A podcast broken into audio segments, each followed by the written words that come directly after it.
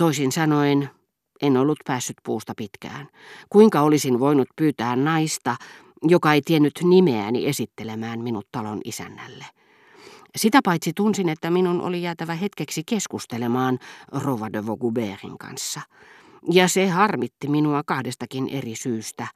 En aikonut viipyä juhlissa loputtomiin, sillä olin sopinut Albertinin kanssa, olin varannut hänelle aition Fedraan esitykseen, että hän tulisi tapaamaan minua vähän ennen puolta yötä. Tosin en ollut vähimmässäkään määrin ihastunut häneen. Pyytäessäni häntä tulemaan tottelin puhtaasti aistillista halua, vaikka olikin meneillään vuoden helteisin aika, jolloin valloilleen päässyt aistillisuus viivyttelee mieluusti makuelimissä ja kaipaa ennen kaikkea viileyttä.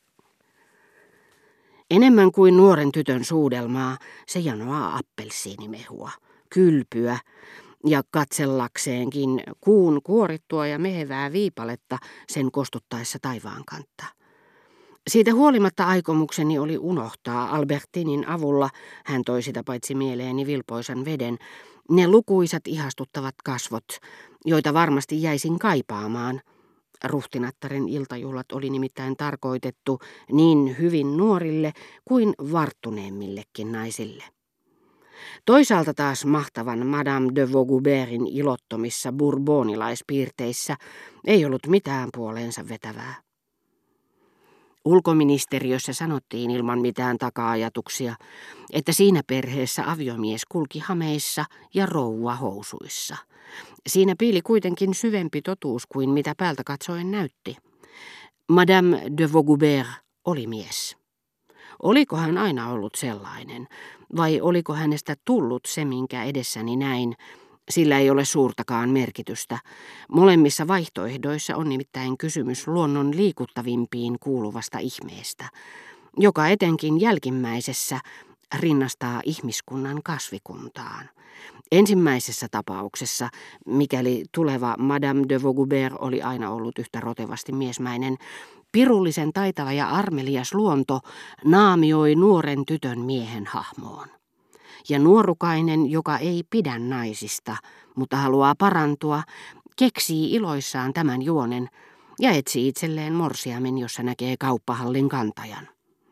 Jälkimmäisessä tapauksessa, mikäli naisella ei alun alkaen ole miehisiä ominaisuuksia, hän omaksuu ne vähitellen miellyttääkseen aviomiestään, jopa tietämättään, ikään kuin mimetismin ansiosta, Ilmiön, joka saa tietyt kukat omaksumaan tarvitsemansa hyönteisen hahmon. Tunne, ettei ole rakastettu, koska ei ole mies, tekee naisesta miehekkään. Sitä paitsi, tästä erikoistapauksesta riippumatta, kukapa ei olisi huomannut, kuinka suuresti aivan tavalliset aviopuolisot alkavat vuosien mittaan muistuttaa toisiaan. Jotkut jopa vaihtavat ominaisuuksia keskenään. Entinen Saksan valtakunnan kansleri Ruhtinas von Bülow oli mennyt naimisiin italialaisnaisen kanssa.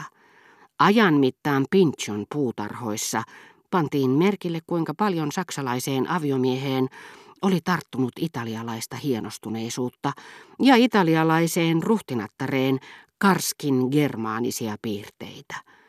Ja mainitakseni kerrassaan merkillisen rajatapauksen näiden lainalaisuuksien puitteissa, kaikkihan tuntevat kuuluisan ranskalaisen diplomaatin, jonka syntyperä tuli näkyviin vain idän maineikkaimpiin kuuluvassa sukunimessä.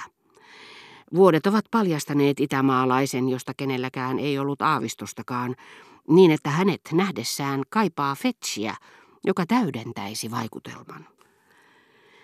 Palataksemme lähettilääseen, jonka sukunsa mukaisesti tukevoitunutta hahmoa juuri muistelimme, ja hänen salassa pysyneisiin tapoihinsa, Rova de toteutui ennalta määrätty tai kehityksen tuloksena syntynyt tyyppi, jonka kuolematon esikuva, ratsastuspuvussa esiintyvä Faltsin prinsessa, omaksui enemmän kuin puolisonsa miehekkyyden, nimittäin naisia hyljeksivien miesten luonteen viat, ja paljasti juorukirjeissään Ludwig XIV hovin ylimysten keskeiset suhteet. Madame de Vaugubertin kaltaisten naisten maskuliinisuutta korostaa vielä sekin, että aviomies laiminlyö heitä, niin että hylätyn asema, ja siitä aiheutuvat häpeän tunteet kuihduttavat heissä vähitellen kaiken naisellisen. He omaksuvat lopulta ne hyvät ja huonot puolet, joita aviomiehellä ei ole. Hänen muuttuessaan yhä turhamaisemmaksi, naismaisemmaksi, juoruilevammaksi, heissä ruumiillistuvat kuin muistomerkissä hyveet, joita miehen tulisi omistaa. Häpeän, närkästyksen, ikävystymisen jättämät jäljet sumensivat rouva de Vauguberin säännöllisiä kasvoja. Harmikseni tunsin hänen tarkastelevan minua kiinnostuneena ja uteliaasti, kuten ainakin nuorta miestä, jonka hän oletti miellyttävän herra de Vauguberia, sillä sellainen hän olisi niin hartaasti halunnut itsekin olla, nyt kun hänen vanheneva aviomiehensä piti enemmän nuorisosta. Hän tutki minua tarkkaavaisesti kuin pikkukaupunkilaisrouvat uutta muotilehteä, ottaessaan mallia kävelypuvusta, joka niin ihmeen hyvin sopii piirroksen esittämälle nuorelle naiselle, joka itse asiassa on sama kaikilla sivuilla, niin monta eri hahmoa kuin erilaiset asennot ja asusteet hänestä näennäisesti tekevätkin. Rouvassa herättämäni vegetatiivinen viehtymys oli niin voimakas, että hän tarttui käsivarteeni, jotta veisin hänet juomaan lasillisen appelsiinimehua. Mutta irrottauduin hänen otteestaan sillä varjolla, että minun oli kohta lähdettävä, eikä minua ollut vieläkään esitelty talon isännälle. Matka ei ollut pitkä puutarhan pääsisään käytävälle, missä hän parin muun henkilön seurassa seisoi. Mutta minua pelotti enemmän kuin jos sinne mennessäni olisin joutunut alttiiksi jatkuvalle kivääritulelle. Koko joukko naisia, joille mielestäni olisin voinut tulla esitellyksi, seisoskeli puutarhassa, missä liioitelluista ihastuksen ilmaisuistaan huolimatta eivät oikein tuntuneet tietävän mitä tehdä. Yleensä tämän tapaiset tilaisuudet ovat ennakkoelämyksiä. Ne eivät juuri vaikuta todellisilta ennen kuin seuraavana päivänä valloittaessaan niiden mielen, joita ei ollut kutsuttu. Todellinen kirjailija ei ole typerän turhamainen useimpien kirjallisuusihmisten tapaan, ja vaikka hänen teoksistaan aina ihailevasti kirjoittaneen kriitikon artikkelissa mainittaisiinkin vain keskinkertaisten kirjailijoiden nimiä eikä hänen omaansa, hän ei ehdi takertua siihen. Hänen kirjansa kutsuvat häntä. Mutta maailman naisella ei ole mitään tekemistä, ja lukiessaan Figarosta iltajuhlat eilen Germantin ruhtenasparin luona, hän huudahtaa, mitä ihmettä, Kolme päivää sitten minä keskustelin ainakin tunnin Marie Gilbertin kanssa, eikä hän puhunut minulle niistä ensinkään.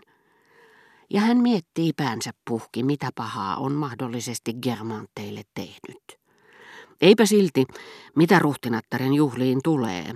Kutsuvieraat olivat joskus yhtä hämmästyneitä kuin nekin, jotka eivät olleet kutsua saaneet. Sillä ne esiintyivät räjähdyksen omaisesti aina silloin, kun niitä vähiten odotti – ja vieraiden joukossa oli paljon sellaisia, joita Madame de Germant ei ollut kutsunut vuosikausiin. Ja melkein kaikki seurapiiri-ihmiset ovat niin värittömiä, että käyttävät kaltaisiaan arvioidessaan mittapuuna yksinomaan heidän seurakelpoisuuttaan, hellii kutsuttuja, syrjii syrjittyjä.